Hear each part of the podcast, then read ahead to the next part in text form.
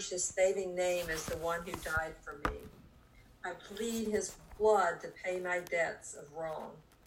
Accept his worthiness for my unworthiness, his sinlessness for my transgressions, his purity for my uncleanness, his sincerity for my guile, his truth for my deceits, his meekness for my pride, his constancy for my backslidings, his love for my enmity, his fullness for my emptiness, his faithfulness for my treachery, his obedience for my lawlessness, his glory for my shame, his devotedness for my waywardness, his holy life for my unchaste ways, his righteousness for my dead works, and his death for my life.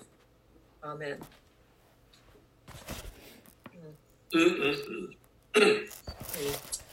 Well, the uh, the topic today in Christ Plays in Creation is the glory, and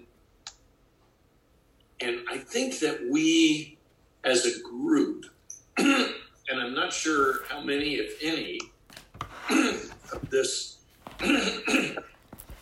Boy, I'm just not clear in here, but. Read uh, Meredith Klein's book uh, on, uh, oh gosh, Images, Images of the Spirit. Images, so.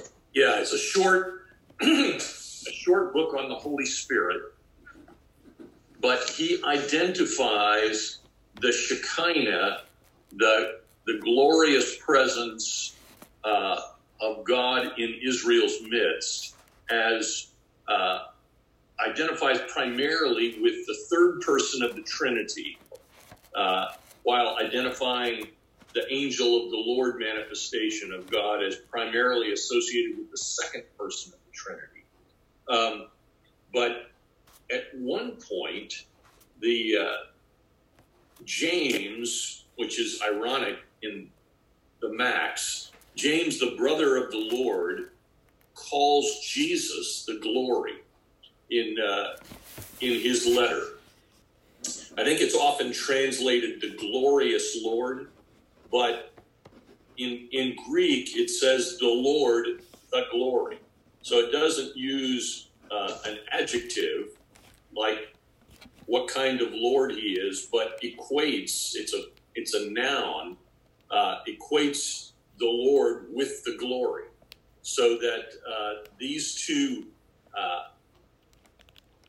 both title and image, are uh, are identified with God Himself as manifest in the second person of the Trinity. So, um, one of the points that Klein wants to make, and you know, I don't know if you all are following along in the Psalm reading. But when you read the Psalms, uh, one of the things that you know is that Hebrew poetry uses the technique of parallelism, sometimes synonymous parallelism, where you say something one way and then you say the same thing another way. So um, sometimes you have antithetical parallelism, and you say one thing, and then you say the opposite thing. And so, and then you have a third kind of parallelism, which they call synthetic parallelism, which is you say one thing, you say an opposing thing, and then you put those two things together in uh, in a synthesis so that you actually make progress. You know, you kind of, this plus this equals this.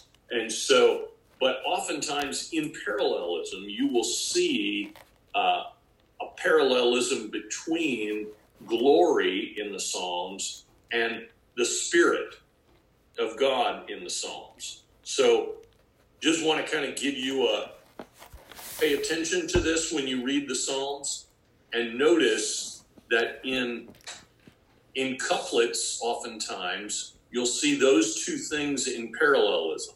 And so once you start to see that, you continue to see that. I told you about my grandson and his learning the dove call.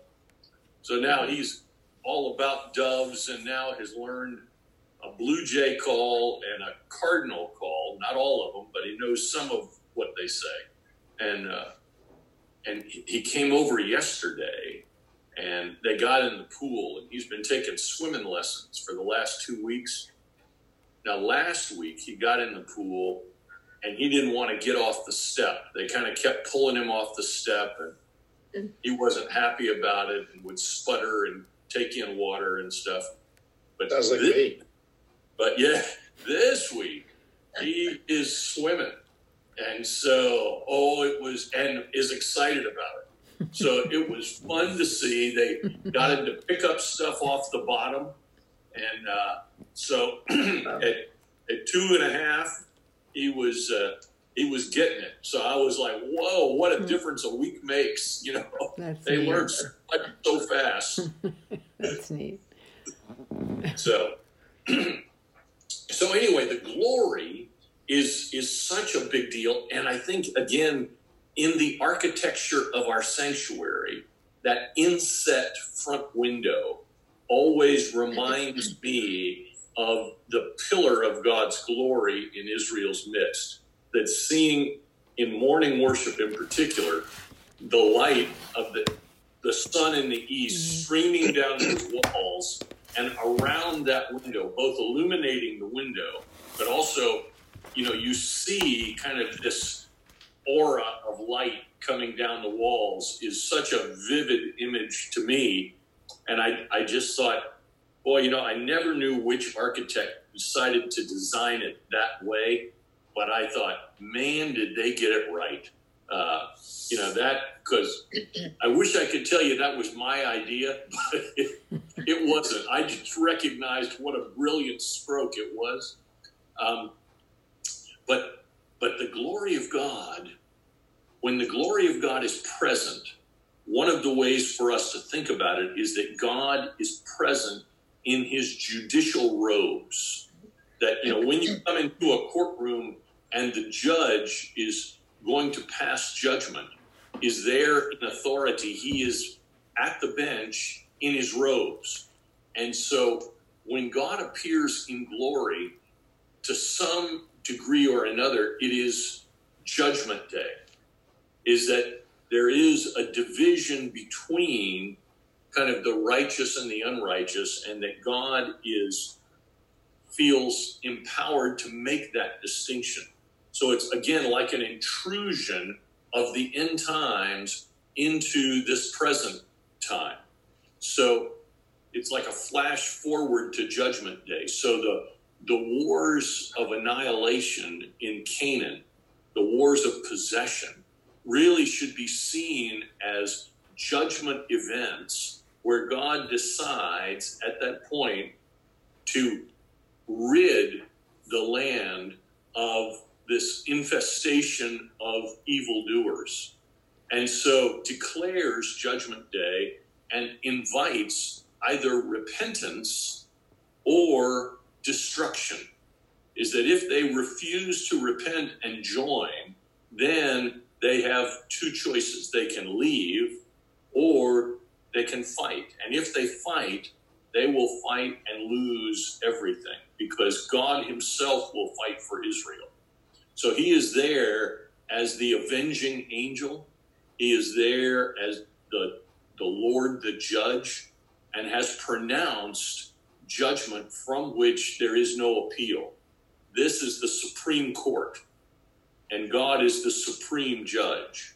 So anyway, just to kind of say to you, when when God is there, uh, God is there in glory, things are different than when the angel of the Lord is the main manifestation of God. Mm. And so when the angel of the Lord is the main manifestation of God, the way that Abraham and Isaac and Jacob deal with their pagan neighbors is the same way that we deal with our pagan neighbors, is that they deal with them in honesty, they deal with them with integrity, they deal with them with grace. But Sorry, I just phone call. When Judgment Day comes, then our approach to unbelievers is completely different. You know, we are not at that point seeking to to win them over. You know, when Judgment Day comes, the sheep and the goats get separated.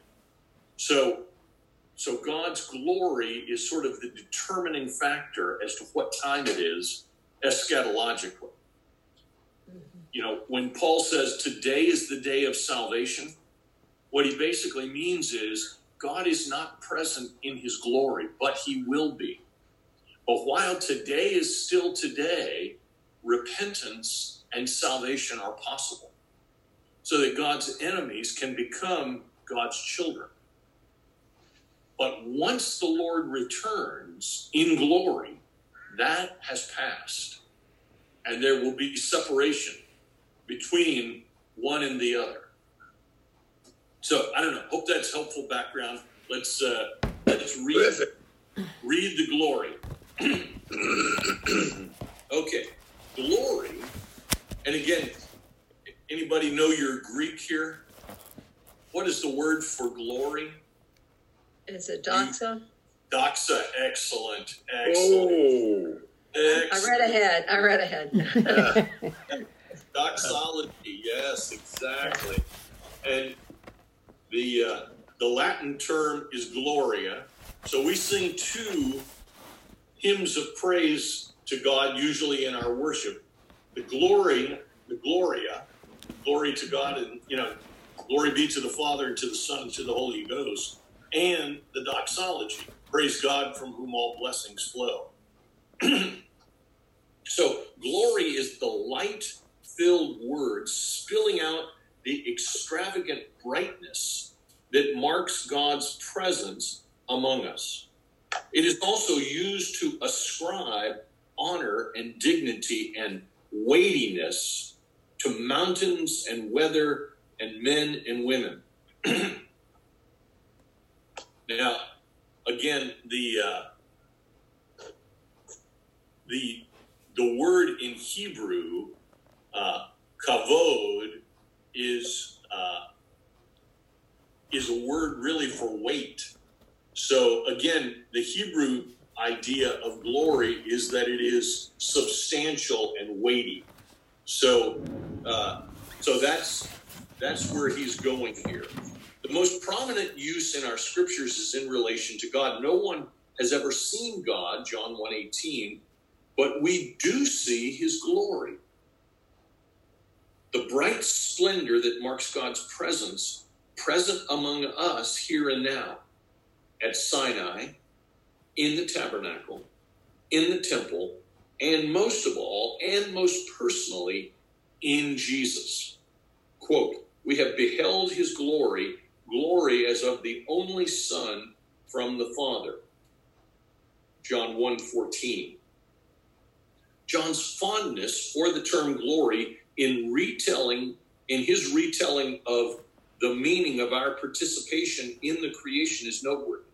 Glory, quote unquote, a prominent word throughout our scriptures, is nowhere more prominent than in John's gospel. Quote, dwelt among us on the first page of the gospel, the R S V, is an arresting image and paints a picture that pulls the entire gospel within its frame. To say that Jesus, the Word, has become flesh, quote, dwelt among us, unquote, sends tentacles of association far back into the Hebrew Bible to Exodus, when the recently saved people of God were instructed to pitch an elaborate tent, the tabernacle, that became the place on earth where God revealed himself and was worshiped. Exodus twenty-five, eight and nine. Again, I think significantly, I think scholars have uh, demonstrated that, that what the tabernacle does is that it is a, a replica of, or a microcosm of, the Garden of Eden and the creation itself. So that God's presence in the garden recalls the original sanctuary that the Garden of Eden was intended to be, and that Revelation tells us that the whole creation will become. That that's, that's how the story ends. That's the goal of history, with God's glory filling every square inch of his creation. That God is present in his glory so that sin is not possible. There is no continuing revolt against God's authority, and there is nothing within the creation at that point that is not in harmony with and in right relationship to the King and the Maker. So, um,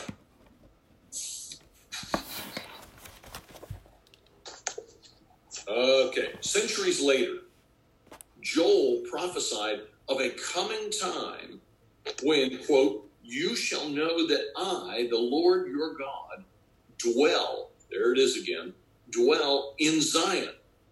Joel three seventeen. Italics added here and in following passages. When Israel returned from Babylonian exile, they heard a sermon in which Zechariah preached, quote, sing and rejoice, O daughter of Zion. For lo, I will come and dwell in your midst. Zechariah two ten. God, showing Ezekiel a vision of the perfected temple, told him, quote, this is the place of my throne where I will, and again, italics, dwell in the midst of the people of Israel forever. Ezekiel forty-three seven. So when John tells us that Jesus, the flesh and blood Jesus that everyone received dwelt among us, he clearly means us to understand that Jesus is the new tabernacle and temple of the Hebrew people. Do you want to see God present among you? Do you want to come into the presence of God and worship him? Here he is making himself at home among you, Jesus, pitching his tent, building his house, setting up shop.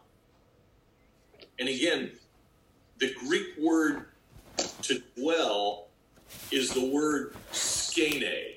And skene means to pitch your tent.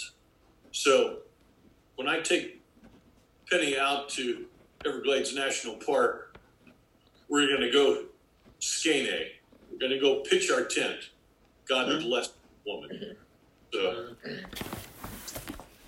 there is there is another possible word triggered association here. In rabbinic times, many years after the Hebrew Bible was completed, the Hebrew verb dwell, quote unquote, was given a noun form, Shekinah, which was widely used in the Hebrew religious community to mark God's presence, God dwelling among his people, accompanied by a visible display of bright glory. There are frequent connections made in our scriptures between the presence of God and the glory of God. Exodus twenty-four, fifteen and sixteen at Mount Sinai. Exodus forty, verse thirty-four with the tabernacle. Remember how Exodus ends with the glory of God filling the tabernacle so no one could enter. First Kings eight, with the building of the temple, ten and eleven, at Solomon's temple, the glory of God leaves the tabernacle and enters Solomon's temple and takes up residence there. And then in the future temple, Ezekiel forty-four four, in the vision of the restored temple, Shekinah became the word that marked this visible, light-spilling presence of God among us. Shekinah became a virtual synonym for God. When John immediately follows, quote, and the word became flesh and dwelt among us, and with we beheld his glory, many readers of his gospel, noticing the frequent references to glory, thirty-four times, in John's gospel, in relation to Jesus, may well have heard echoes of Shekinah, the God-revealing glory evident in Jesus, but especially in his prayers. Notice John twelve, twenty-seven and twenty-eight, John seventeen, one, four, five, ten, twenty-two, and twenty-four. So, again, powerful prayers of Jesus that talk about God coming in his glory or restoring the glory that was his before the foundation of the earth. By a sheer but happy accident of language, the consonants in the Greek term dwell, skene, S K N, are similar to the consonants in Hebrew to dwell, S H K N, shakan, Shekinah, as opposed to skene. The respective words in Greek and Hebrew not only meant the same thing, but sounded the same, reinforcing the associations between the place where people, where the people met and worshiped God, and the person of Jesus in whom the people met and worshiped God. One of the, just a side point here is that in John chapter two, uh, Jesus identifies, he, you know, the cleansing of the temple in John's gospel takes place at the outset of Jesus' ministry, not the last week. And so at the outset of Jesus' Jesus' public ministry, he clears the temple in a clear uh, recollection of Jeremiah chapter seven. And he does it in such a way as to warn them of the judgment to come. So he tells them, you know, you have made my house a den of thieves, uh, a den of robbers, but God intended it always to be a house of prayer for all nations. And so, you know, what you have done is to pervert the good gift of God, and, and judgment is coming upon you for that. Uh, so then he says, you know, tear down this temple, and in three days I will raise it up. As so often, didn't understand what he was saying, didn't understand what he meant until after the resurrection on the third day.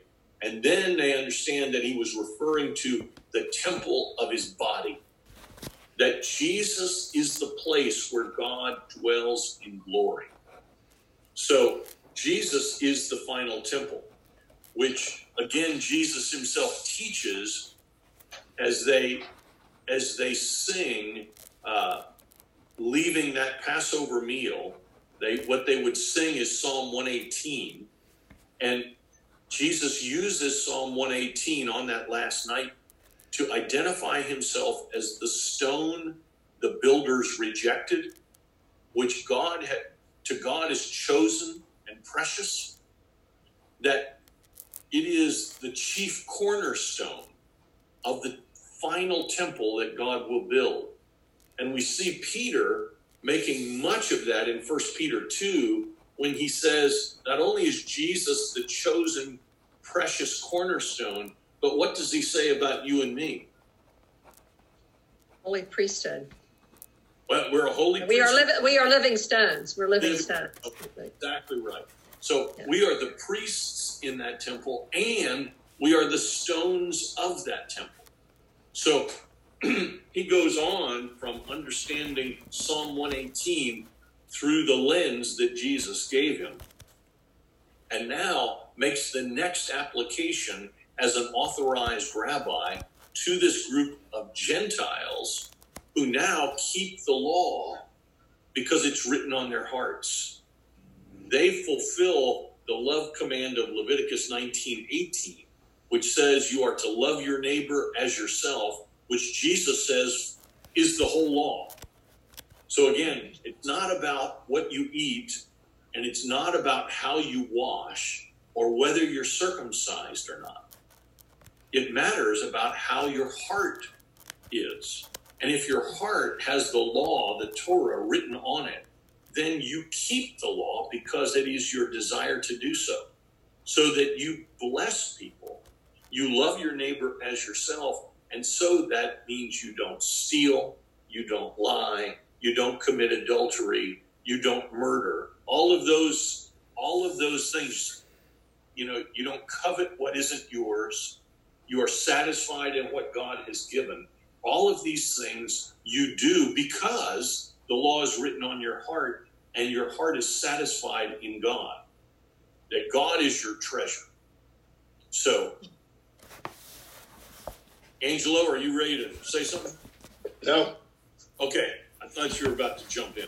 So, so here we are at the top of page one hundred. There is another possible word-triggered association. Oh, I think I already did that. No, Jesus is the person down below. Jesus, thank you. Jesus is the person in whom we see God present among us, God dwelling among us, God here and now. Jesus calls us out of our libraries and classrooms and lecture halls where we are studying the rich and storied past of God's revelation. Jesus challenges our obsessive preoccupations with scenarios of how and when God will finally accomplish his purposes with us and all humankind. Quote, "Look at what is right before you. I am. The signs are all over the place. The sayings are echoing in our minds and hearts, the glory." But once we take a careful, John-guided look at Jesus, we have to revise our understanding of glory considerably. The thunder and lightning of Sinai, the elaborate rituals and fabrics and designs for worship in the wilderness tent, the architectural splendors of the Solomonic temple, the spinning gyroscopic cherubim dazzle of Ezekiel's throne, the thunderous Psalm twenty-nine poem prayer that conducts the entire creation into symphonic harmonies. All this is now background to the glory that we see in Jesus. Man, that guy can turn a phrase, though, can't he? He really can. Yes, he can. Yeah. yeah. Nothing of the splendor that is conveyed in these earlier expressions of glory or minimized in any way. But this glory must now be reimagined and received and entered into as Jesus reveals it. Jesus, ignorable. Jesus, unimpressive. Jesus, dismissed. Jesus, marginal. Jesus suffering, Jesus rejected, Jesus derided, Jesus hung on a cross, and the final and irrefutable indignity, Jesus dead and buried. All this is included in the content of "we beheld his glory." At the pivotal center point of his gospel, John gives us Jesus' most significant and critical, but also most disconcerting statement on the glory. Jesus is anticipating his imminent death. He says, quote, "The hour has come for the Son of Man to be glorified. Very truly, or amen, I tell you, unless a grain of wheat falls into the earth and dies, it remains just a single grain. But if it dies, it bears much fruit. Now is my soul troubled, and what should I say? Father, save me from this hour? No. It is for this reason that I have come to this hour. Father, glorify your name." John twelve, twenty-three to twenty-eight. So again, that's the prayer of Jesus for God to glorify his own name in the cross. Jesus seems as an option. He can ask the Father to save him from the hour of death. He can ask the Father to deliver him from the fiery furnace and the lion's den. He can ask the Father to glorify the Son in triumph, in a Moses Red Sea crossing, a Joshua Jericho march, in Elijah's fiery chariot. He can ask for another way than a sacrificial death.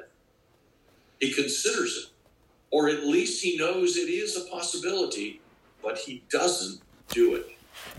Well, but if you, you went back to where saying God is present in his judicial robes, it, it had to be judgment. If he was going to be glorified, it had to be a time of judgment.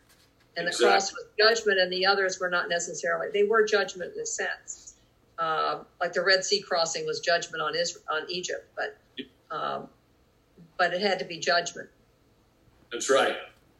Well, and again, it was judgment on Jericho, you know. So, right. you know, but but again, what he has come to do is to bear the judgment. Right. He, he's the one who takes on the judgment. So, these words are precipitated by, by Philip Andrew coming to Jesus and telling him that some Greeks want to see him. Jesus has a great evangelistic opportunity to build on their, quote, seeker curiosity to recruit the Greeks as followers. But Jesus ignores the request. What we would be apt to call the opportunity. Maybe Jesus sensed that the Greeks were tourists and were only in Jerusalem that Passover week to see the sights, one of the sights being Jesus. Jesus begins and ends this passage with the term glory. Now, I put a question mark next to that paragraph because I think... I don't get that. Well, I think... I think what's going on is that for Jesus, when the Greeks show up and ask to see him, it says to Jesus, time's up. That in fact, what God is doing is he is drawing Gentiles to come to him in the way that Isaiah promised that they would. That That shows that the end of the age is upon them and that it is judgment day. And so he died on behalf of both Greeks and Jews and all who will call upon the name of the Lord, as Peter will preach six weeks later on Pentecost uh, from Joel.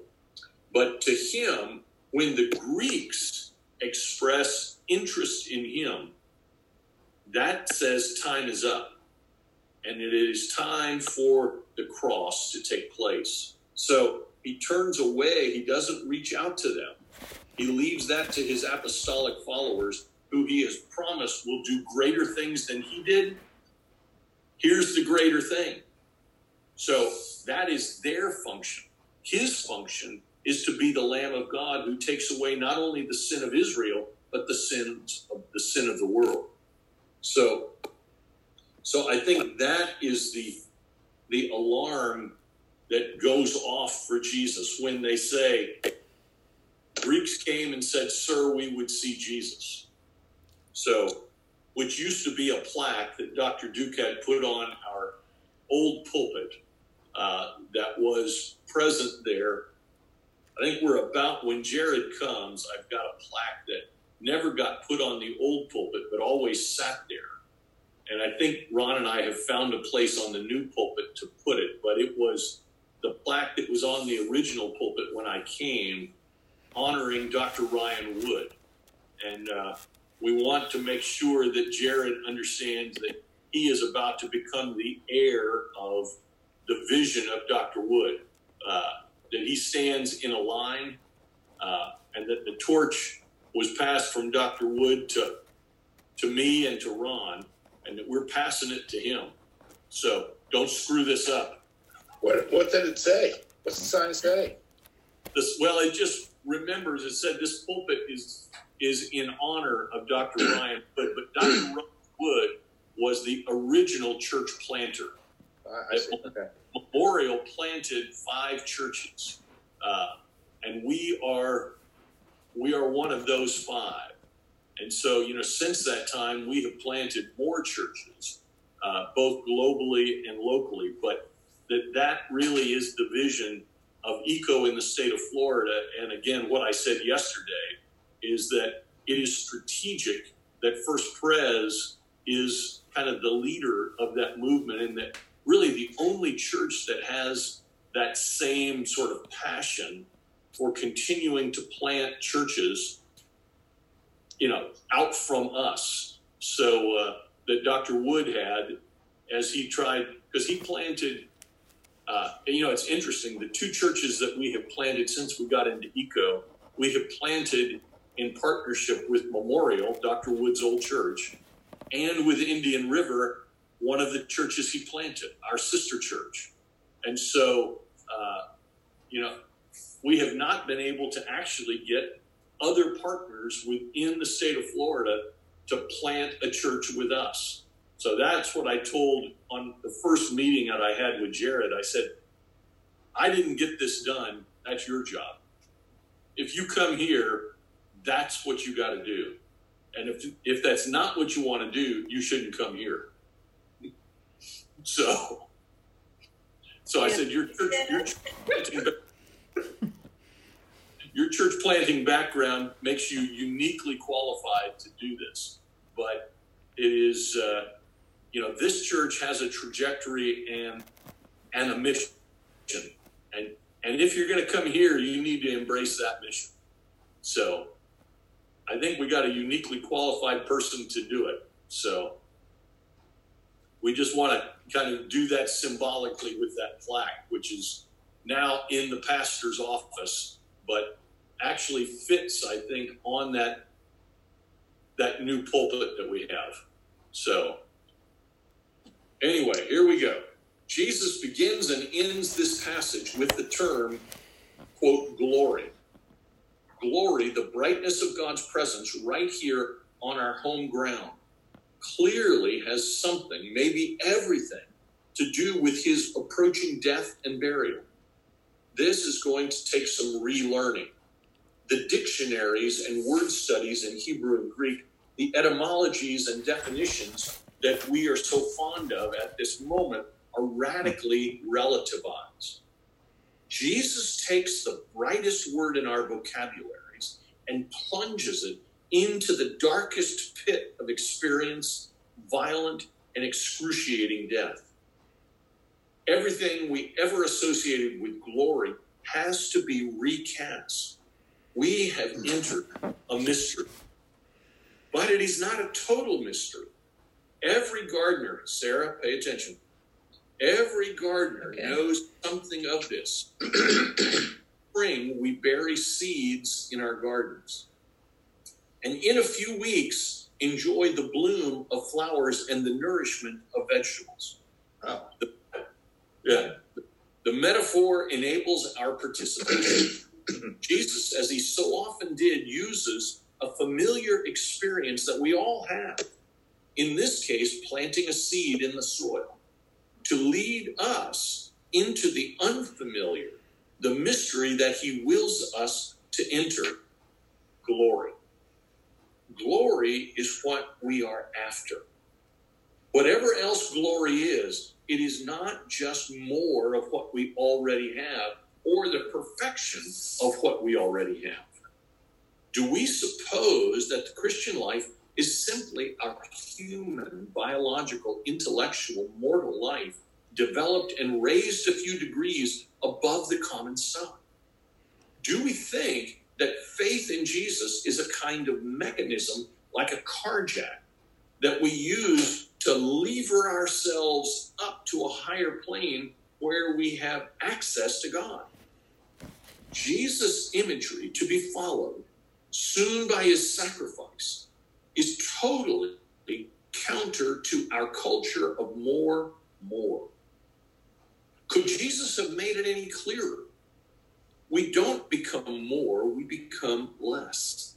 Instead of grasping more tightly to whatever we value, we let it all go. Quote, he who loses his life will save it. Quote, blessed are the poor in spirit is another way that Jesus said. Here's the thing. We must let Jesus define the glory for us, or we will miss it entirely.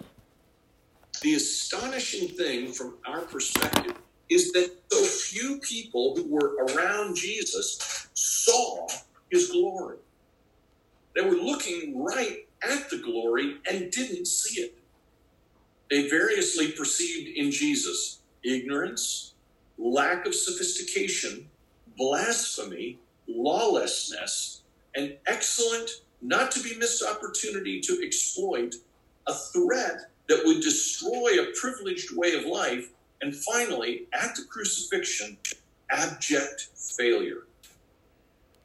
One of the extraordinary things about John's gospel is that even though it explicitly states that it is written so that we might believe in Jesus as the Son of God, few people did in fact believe in him. In the presence of all those signs, despite all those conversations and prayers and discourses in which Jesus over and over again identified himself as God's word, Ego Emi, speaking creation and salvation and wholesomeness of life into being, not many saw the glory. One of the severe handicaps under which the church operates is the cover-up of the glory with respectable substitutes such as acceptance and honor, success and, quote, relevance. Over and over again, we miss it. The Greeks missed it. Tourists at the holy sites, cameras at the ready, guidebooks in hand, tried to hire Philip as a tour guide to Jesus. But Jesus wouldn't pose for their photographs. Jesus was already praying his way to the cross. Jesus had been giving hints of the glory that was about to be displayed fully. Quote, "The hour has come for the Son of Man to be glorified," end quote. But in a way that no one anticipated. Death, a most horrible but freely chosen death. Tell the Greeks to go back home and take pictures of the Parthenon. Not many hours after this stunning, baffling juxtaposition of glory and death, Jesus prays for his disciples that they, we are included, will be glorified with the same glory. The glory that you have given me, I have given them, so that they may be one as we are one. John seventeen twenty-three.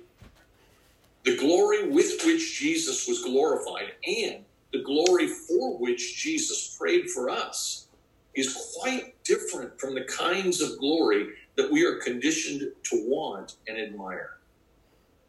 This glory is not conspicuous.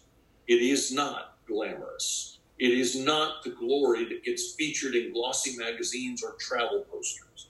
It is not a glory noticed by fashion editors. It is not a glory that flatters our lusts and egos. But it is no less glory for all that. This glory, once we perceive it, is the brightness radiating from God as he moves into our neighborhood. Followers of Jesus regularly have to relearn the meaning of words corrupted by our culture and debased by our sin. Jesus is the dictionary in which we look up the meaning of words. When we look up the glory in Jesus, we find, are we ever ready for this? Obscurity, rejection, and humiliation, incomprehension and misapprehension, a sacrificial life and an obedient death, the bright presence of God backlighting what the world despises or ignores. Just as the glory was evident in Jesus throughout his life for those who were watching the signs and discerning the clues from his words, so also among contemporary followers of Jesus, Christians don't have to wait until we die to die. We don't have to wait until after our funerals to get in on the glory. As Saint Teresa, one of our most irreverent and audacious saints, used to say, the pay starts in this life. So, so, so, what, what do we, what do we learn here? Um, know, we're, we're looking we're looking for Jesus, right? Yes. We're looking for Jesus in the Bible, I guess. We're looking for Jesus, and through the Bible, we're looking for Jesus in, in, in history and and um, oh, okay, in history. And what he's saying is that that. Where you see glory in the Bible and in biblical history, you really are seeing Jesus, or or at least that it culminates in Jesus. Correct. Else, like Correct. That. Yeah. No, that, I like, like he, he is, you said it first. Actually, I like how you said it first, and I think that the Apostle Paul says exactly that to the Corinthians when he talks about the rock. When he talks about the water from the rock incident, he tells the Corinthians, and the rock was what? Christ. Christ. That in, in the Exodus with Moses in the wilderness, that it was Christ who stood on the rock and took the blow. That again, you have the cross depicted just as we saw it depicted in Isaac on Sunday, was depicted at the rock and water incident. When God tells Moses to strike the rock, that he takes the blow that the people deserved and then provides for them in the wilderness water from the rock, that, that the one who saved them and the one who brought Abraham from Ur of the Chaldees to the promised land was no one other than Jesus. When he says, when Jesus says, before Abraham was what? I am. I am. Ego Emi. That Jesus claims to be Ego Emi. He claims to be I am, the God of Abraham, Isaac, and Jacob. And so, and again, they get it. They know what he said, and they take up rocks to stone him for blasphemy. But as the old F P L commercial used to say, it ain't bragging when it's true. So, but I, I think what Saint Teresa is saying is that in the life of Angelo Arcidapani, glory can be seen. And what Angelo Arcidapani's book says is that he was blind until he saw the glory. That he was an atheist, and then suddenly and radically became not only a theist, but a Christian, because he beheld the glory and saw his life transformed by that picture or image of the glory of God held up before him through the witness of his wife and friends and the preaching of the gospel, that suddenly he had ears to hear. I mean, that's the story. So, so let's see here. We're at ten o'clock, and we can, all right. we can go, I think we can go a ways further here. I don't know if we'll get, we might get to cultivating fear of the Lord in creation. Let's see. I translated verse fourteen of John's first chapter. The Word became flesh and blood. Interesting. And moved into the neighborhood. Now remember that Peterson is the one who wrote that paraphrase, the Message. So I don't know if you have a copy of the Message, but Peterson is really remarkable. I mean, I think it's so much better than the Living Bible uh, because he is such a linguist. Uh, so, again, he translates pitched his tent or dwelt among us as moving into the neighborhood, which, again, surely, I, when I heard the home that the heirs bought, I called Andy Helgeson and I called Joanna Hogan and I said, you got a new neighbor. And they were both very excited that the heirs had moved into their neighborhood. And so And the neighborhood they moved into, are moving into, Woody and I lived in, across the street from them for twenty years. Oh, wow. Yeah. So I let him know that. But is that amazing? And I know exactly the house where he is. And um, I let him know that he's moving into a really special place, because yeah. it certainly is a, a wonderful neighborhood. Yeah. Great. Yeah. Oh, yeah. So we saw the glory with our own eyes, the one-of-a-kind glory, like Father, like Son. Yep. Inside and out, true from start to finish. Quote, moved into the neighborhood triggers another childhood memory from that year when I was ten years old. It was late August in the small Montana town in which I grew up. A moving truck rolled up our street and stopped at the house next door, a house that had been empty for several months. My friends and I were thoroughly bored, having exhausted the resources for play and entertainment through the vacation months. We had been waiting all summer for someone to move in, wondering who our new neighbors might be. And then everything changed with the arrival of the moving van at the unoccupied house next door. It was a North American Van Lines vehicle, majestic in its red, white, and blue logo. A huge truck, half a block long. It was the first time I'd ever seen a moving van. It dominated the street, bringing with it an aura of expectancy, the promise of new life in the neighborhood. In our town, if you moved from one house to another, you called up everyone you knew who had a pickup truck and asked them for help. On moving day, there would be five or six pickups there to move. I got in on most movings because my father's red half-ton G M C truck was in much demand. Carrying out things from houses I had only seen from the outside, discovering the secrets of attics and basements, getting a look at the behind-the-scenes lives of people. All this was high adventure for me, and I relished every bit of it.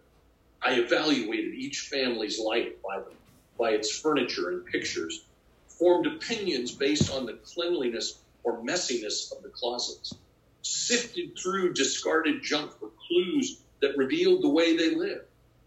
The pickups were always loaded high. In my memory now, it seems that there was always a mattress on top with kitchen chairs roped to the sides, the load balanced precariously as we drove off in a certain in a caravan across town to the news. But this was isn't that a picture, huh? Wow. Yeah. Cool. Yeah, very cool. But this was a new experience, a moving van, holding more than eight or ten pickups could carry. Moving in our town was mostly a matter of rearrangement of residences of people we already knew, or the arrival of relatives who, for the most part, were a variation on the same old thing. But this, this was promising. I and my two friends, Freddie and Bob, were watching with anticipation to see how our lives were about to be changed. We were ready for change. With the late summer boredom of school children, we were ripe for excitement. The new owners of the house didn't arrive for another two days, so only the so the only evidence we had for assessing these people was what we had observed as the van was unloaded. Who were these people? What would they be like? We watched the movers unload the van, alert for evidence of how our lives would be changed. We were there all day watching everything that came off that truck, making deductions and guesses about these people moving into our neighborhood. Two bicycles came off early. That meant there were children in the family, and we would have playmates. Then skis came off. We lived in ski country, but none of us had ever skied. Only rich kids did that. It was obvious that the neighborhood was being upgraded. Then a motorcycle. I had never been close to a motorcycle before. Maybe we'd taken, maybe we'd be taken for a ride. Every item that came off the van was a clue to what we might expect from our new neighbors.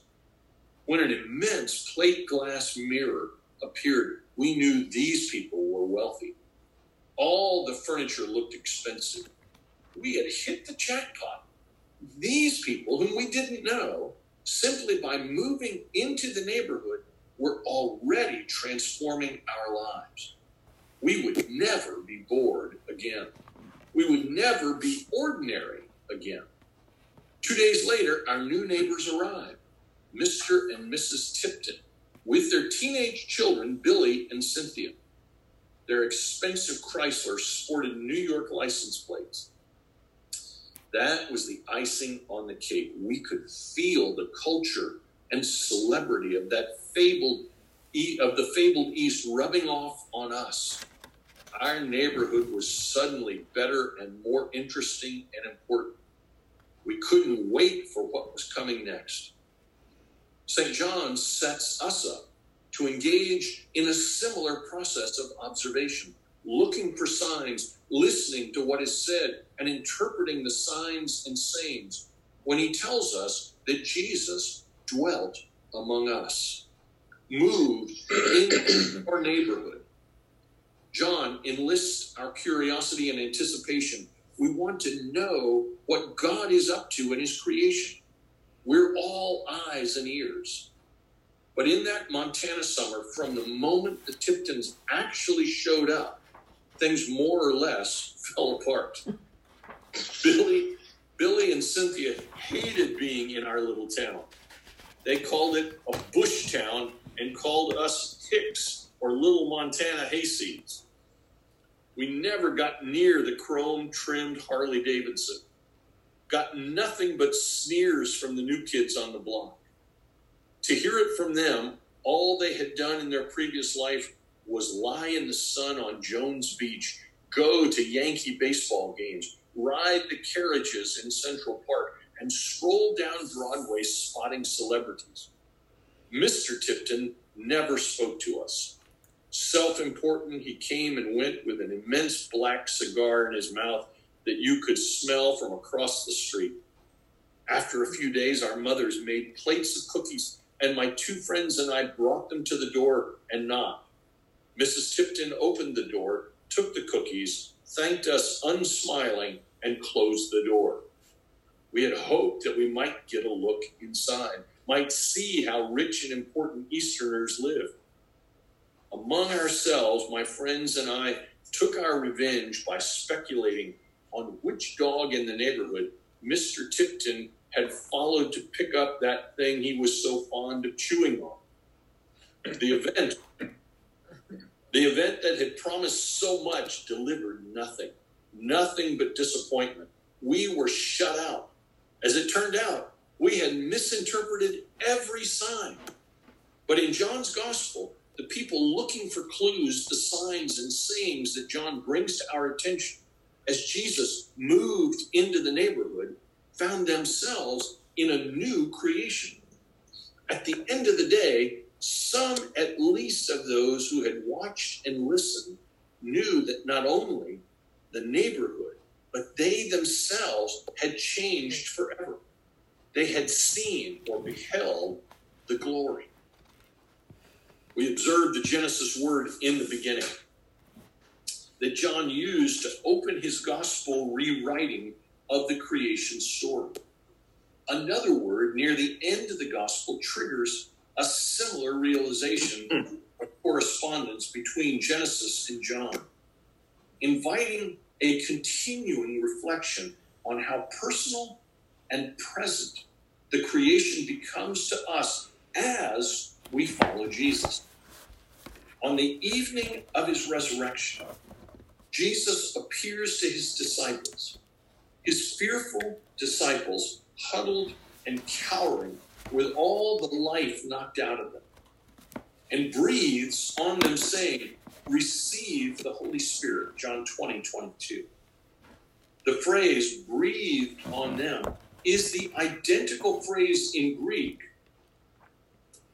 emphusin, used in Genesis chapter two. When the Lord God breathed life into Adam, who at once became a, quote, living soul. The Genesis in the beginning that opens John's gospel is now complemented by the Genesis breathed into his nostrils, the breath of life, Genesis two seven.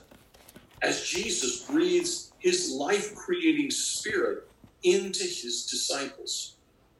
The same spirit that moved over the chaos and became articulate in the eight God said commands that created the heavens and the earth now moves in the disciples so that they can continue the creation work of the firstborn of creation. I count ten of those and God says. So that was interesting. Hmm. It is not clear by, is it not clear by now that John's Jesus story is a rewrite of the Genesis creation story, with Jesus making himself personally at home in the same conditions of creation that we now inhabit, at home in time, unhurried and leisurely in the Genesis week, its seasons and days and years, Genesis one fourteen. As these find focus in, quote, that day, unquote, John fourteen twenty and sixteen twenty-three, and my time, quote, unquote, John seven six, and my hour, John two four, and the hour, John four twenty-one, five twenty-five, twenty-eight, sixteen two, sixteen twenty-five, thirty-two, and seventeen one, this hour, John twelve twenty-seven. And at home, in place, the Genesis Garden of Eden, with its trees and four rivers, now extending to Cana and Bethany, Galilee and Jerusalem, Samaria and Bethzatha, Siloam and Golgotha, Capernaum and Kidron, places where Jesus walked, his feet on the ground, spoke names, touched men and women, ate and drank, went to trial, was killed and buried, never impatient with the limitations of time. Did Jesus slip through some time warp and bypass the waiting? Never chafing under the limitation of place, did Jesus replace the local with some generalized, ethereal, spiritual, quote, presence? Anything and everything in creation was an occasion for the glory. The entire creation manifested the bright presence of God, even in, and especially in, the most unlikely times and places. The line between supernatural and natural was constantly blurred. Very God in the utterly ordinary. Water pots, mud, fragments of bread, basin and towel, the one hundred fifty-three fish. Let's just take note that they were big fish. that, that we continue to handle and deal with wherever we live. And very man, speaking simple words that give content to salvation. Vine, door, shepherd, water, light. Words that we continue to speak as we go about our daily work.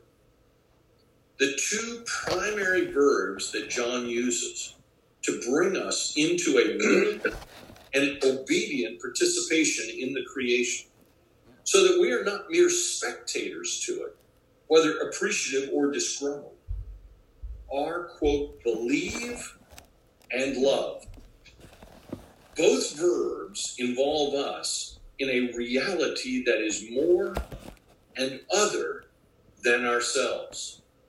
No gospel writer has used the two verbs to greater effect in getting us in on the work of creator and creation. When we believe, we respond embracingly to what we cannot see, the things of heaven. Belief is worked out in a life of worship and prayer to God, Father, and Holy Spirit. When we love, we respond embracingly to what we can see and touch and hear, the things of earth. Love is worked out in lives of intimacy and care among the people in our families and neighborhoods and workplaces.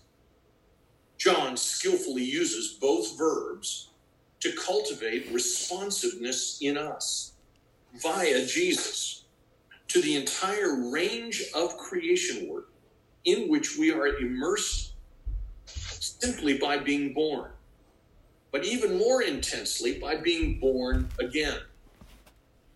Jesus is our access to creation as the time and place to believe. Jesus immerses us in everything material, from the water pots at the Cana wedding to Lazarus's stinking corpse at Bethany. Things, stuff, bodies are holy. As we think and act sacramentally, we learn to believe. Jesus draws us into a pervasive awareness of spirit, training us as, quote, detectives of divinity. Boy, that's a good term. Hmm. To interpret the signs and understand the sayings as evidence of the unseen yet unmistakable presence of God. We learn to recognize the glory. Now, this is a, I think, I think the eyes of faith, uh, I don't know, I, I forget now all the talks in, uh, in an Emmaus walk, but in, I've been on so many more Kairos weekends. In Kairos, one of the talks is, you are not alone. And mm. and I think, you know, mm. to to an inmate who may be in solitary or has at most one other person in a cell with them, the idea that you are not alone, they often feel alone. And for roughly ninety percent of inmates, after five years of incarceration, no one comes to see them. No one from their family remains in touch with them. That they are cut off. They are forgotten. And so the idea that they are not forgotten, the idea that they are not alone, that there is someone who is interested in their daily existence and who desires to actually bless them and use them in meaningful ways to change the world where they are, is a powerful thought for them. And I think for us who are on the outside, to imagine that as we walk through our day that we are not alone, that we walk in a path that has been written before we walked on by a God who knows us fully and loves us more than we love ourselves, and has ordained the places that we will find ourselves to grow us and our faith, so that we will, in the, at the end of days, be found faithful, is, is I think, what Angelo writes about in terms of kind of coming out of the darkness of atheism into the brightness of the glory of God. That, that he saw all the same stuff, but he saw all the same stuff from a completely different point of view. That faith changed everything for him, and changed how he lived, changed how he walked, changed how he felt. Uh, that, that having the eyes of faith given to him or opened for him was a dramatic change of perspective, even though he was the same guy in the same body, going to the same office, doing the same things. So now let's see what we got here. Last paragraph. Jesus is our access to creation as the time and place to love. Quote, For God so loved the world that he gave his only son, that whosoever believes in him should not perish, but have eternal life, John three sixteen. Jesus is our access to creation as time and place to believe. Quote, these are written that you may believe that Jesus is the Christ, the Son of God, and that believing you may have life in his name, John twenty, verse thirty-one. Believe and love our ways into creation as participants.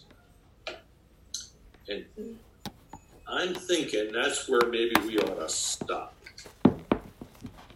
Anything you want to say, anybody? I, I think one of the things that I got out of that we didn't really talk about is how, you know, here comes the Son of God and all the bad things happened to him that he took on. And as Christians, we have to accept that we will too. You yes. know, just like the disciples, and he makes a really big point about that, I thought, that we also will face, it, just because we're Christians doesn't mean our life is going to be glorious. And I mean, it is, and, you know, because yes. we follow him, but I'm not saying it well, but. Uh, no, no, you're yeah. right though. Jesus said, you can't be my disciple unless you deny yourself and yeah. take up your cross and follow me. That there is going to be, that death is going to walk with us. Uh, That's a good And way. we will, you know, we will give up. We will give up our vision and our dreams for his vision and his dreams, which will feel like death. Yeah. I remember there was an old N R A bumper sticker that you used to see on cars. It said, they can have my gun when they pry my cold, dead fingers from the trigger. You know, so that's usually how we give up our dreams and our visions, is when God pries our fingers from it and uh, and replaces it with something that we often reluctantly have to admit is better. Yeah. I like how it puts, I mean, it is, uh, which is obviously the theme of the book, but just that God is everywhere, amidst of everything, and seeing, seeing, and every, everywhere we are, everywhere we go, every everything that's going on is part of it. Um, yeah. And being deta- when we have eyes to see. That's right. That's right. I, I, I would only uh, tweak that a little bit and say that Christ is everywhere and everything. Exactly. That's his book. That's right. That's his book.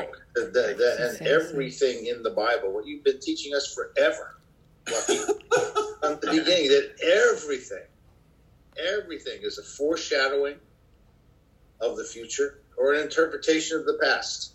Yes. You know? Yeah. Did you say yesterday what seventy percent or ninety percent was either no. prophecy? What did you say? twenty-seven.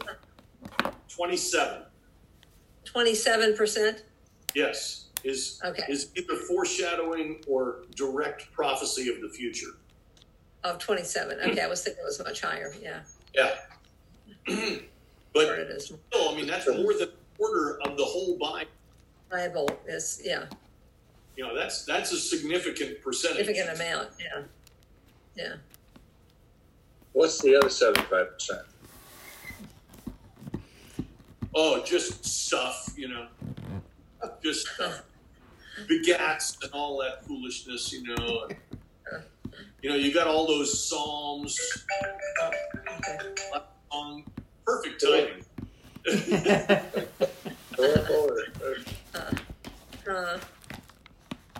So, indictments of the past.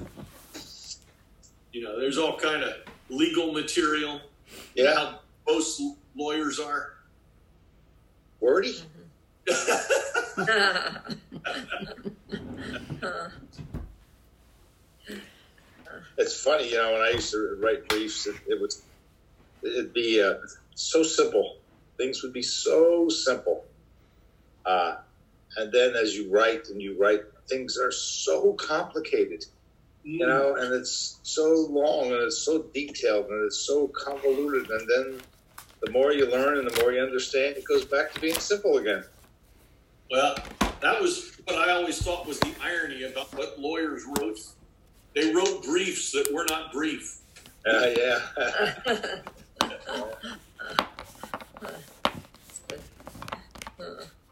So what's going on in the life of the church? We got uh, five minutes. You've been talking to Jared. Anybody over there? The girl in the water? Anybody? That ain't my birthday. Happy birthday, you know. Whose birthday? It was Jared's birthday yesterday. Oh, Jared's, yeah, yeah. Yeah, yeah. I know nothing, Angelo. Yeah, I know. I, and that's and that's still the case today. uh, uh, so is is the uh, I'm not sure who's supposed to set this up, but is the P N C in touch with the uh, uh, the Presbytery committee about uh, trying to s- establish a date for installation? I don't know. I don't know. Okay. Jim probably knows that. I will. I will shoot a. Uh, I will shoot a text to Zan Frick and ask who's supposed to take the lead in that. But again, you know, the times are so weird that mm-hmm. you know you can't you can't do these celebration things that you want to do. So. And, you know, I don't understand that, Lucky. I, I, I, you know, I wrote something at some point in time, maybe in his agreement, which was conditioned upon, I thought, his his installation into ECO, and you changed it. You said no, he's already installed as a as a as a. Well, I, I don't remember all the all the stuff, there, but there was some very nuanced language that I didn't get. Yeah, he was. He has been received into ECO. That's is, the word you made me. Is, receive, yes, received. Yeah, he's he's been received into ECO. He is uh, he is a uh, a member of the Presbytery, but he has not yet been installed as pastor. What does so, that mean? What was well, the consequence of that? Well, it's the same. It's a ceremony. Uh, but it's the same as, you know, at this point, if you have been, if you have been elected and examined and sustained by the session, but you have not yet been uh, ordained and or installed by the session, is that you are basically operating without the ceremony of of that. You've done all the steps. Okay, so ordained. I, I first um, wrote ordained or something. You said no, he's already ordained. You told me that's that's gone. Okay, he's been Correct? ordained. Right. Okay, so then it was received. Yes, he's been received by the Presbytery, and now it needs to be installed. Now he needs to be installed by the Presbytery in as pastor of First Pres. I see. Okay, is that going to happen before he starts? No. No, it'll happen. He'll get here and be on the payroll before that actually happens. So technically, will he be senior pastor or not? Yeah, yeah he'll he operate senior pastor and head of staff. Uh, you know, but it's at this point, he is, it's like we're engaged, but we haven't had the ceremony. In fact, it's almost like in Europe. You can be legally married before you have, you have to be legally married before you have the church wedding. Mm. So, I see. You know, you go to the court okay. and, yeah. and and you get legally married. And yeah. then you go to the church and get, have the wedding ceremony. Yeah, we, we've been thinking about doing that here too.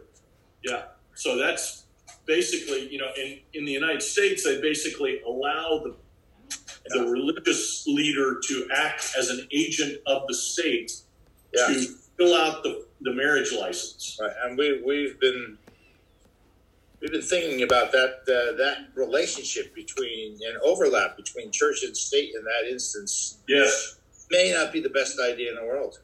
Mm-hmm. because there then may be control by the state over the process. That's right. Too much influence. That's right. Yep, a concern. Okay, so, I was curious. I mean, I, I, I didn't quite get all that. Okay. You know, but again, you know, the installation service, I'm sure, will have to do with his family, uh, when they can be, when they can be present. I'm sure they would want to be present. Uh, and again, with travel restrictions as they are, that's not going to be easy.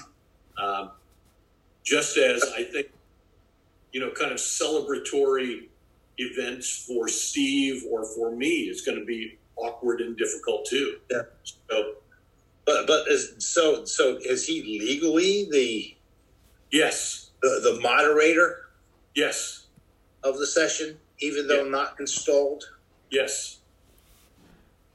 Yep. I mean, so, not, I, not not that there's a practical implication, but I like to know. Yeah, of course, of course. So, you know, ideally, you, know, you would everything, Angelo. Yeah. So, but I will, uh, I will shoot a uh, a text for kind of clarification to the the Presbytery committee chair and see what I can find out about how we proceed to to installation. And who's supposed to kind of take the lead on that? like, like I say, you know, we change pastors every forty years or so, so it's not something we're real familiar with. So, and the last time we did it, we were not in this denomination. So, yeah. Anything else? Let's see, Sarah, did you take any pictures of your garden? Uh, no, but I will. I will. Okay. I will. I'll email them to you next time. Okay. I've got some some flowers. Yeah. Okay. Well, and Thursday I've got to. I think I've got to cut it off at ten. Oh, look! Look at that. Oh, that's beautiful. Those are God planted those. I didn't I have no. They're larkspur, and yeah. they're beautiful. And I had a hummingbird out there the other day. But that's out the back door. That's a good one. And um, oh look, there's a larkspur too. There's now you can't see it, but there there were deer across the road. Where a larkspur? You had some too. You see this guy with the dark hair? Oh yes, yes. Angela. Uh, and what else? That's what I. That's what I want to look like. And my, this comes up uh, now, a yellow rose. Wow. Let's see the oh, pretty. Beautiful. Oh, wow. Not coming in. Wow. Uh, but it's been nice. It just keeps coming. Beautiful. See, and you don't get black spot up there because it's not so humid. What, on the roses? Yeah. It has, yeah, I have some black spot. Yeah. Oh, no. Okay. Yeah, it has been humid because it's been raining for the last, you know, raining or overcast a lot. So. Okay. So Angel- Angela's got... Sorry? I say Angela's got the prayer. So you got I do. If I do. You want me to do it? Yeah. This is called divine support.